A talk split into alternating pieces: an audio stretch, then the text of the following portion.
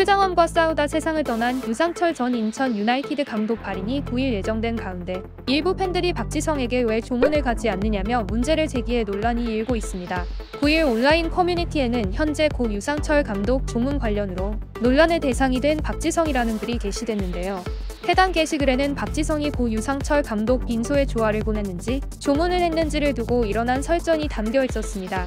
일부 누리꾼들은 박지성 아내인 김민지 아나운서의 유튜브 채널을 찾아가 글을 남겼죠. 유튜브 댓글란에는 박지성은 왜 조문 안 가느냐, 조화라도 보내야지 내성적이어서 추모도 쑥스러운 거냐, 유정 감독이 고인이 됐는데 연락 한 통 없다 등 악플이 쏟아졌는데요. 이에 비해 또 다른 네티즌들은 지금 박지성 까고 있는 게 제정신들이냐, 박지성이 뭘 잘못했냐, 박지성 김민지 부부는 뭔 죄냐? 박지성 안에 유튜브 가서 테러하는 거 진짜 레전드네 등 박지성을 옹호했습니다.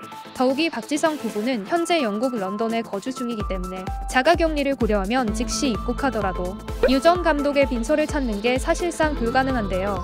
또 박지성은 개인 SNS가 없어 추모 메시지를 전달할 마땅한 방법도 없는 상황입니다. 이런 모습을 본 네티즌들은 본인들보다 박지성이 더 마음 아플 텐데 왜 저래? 박지성은 잘못한 게 없다. 이런 것까지 오지랖 을 떠냐?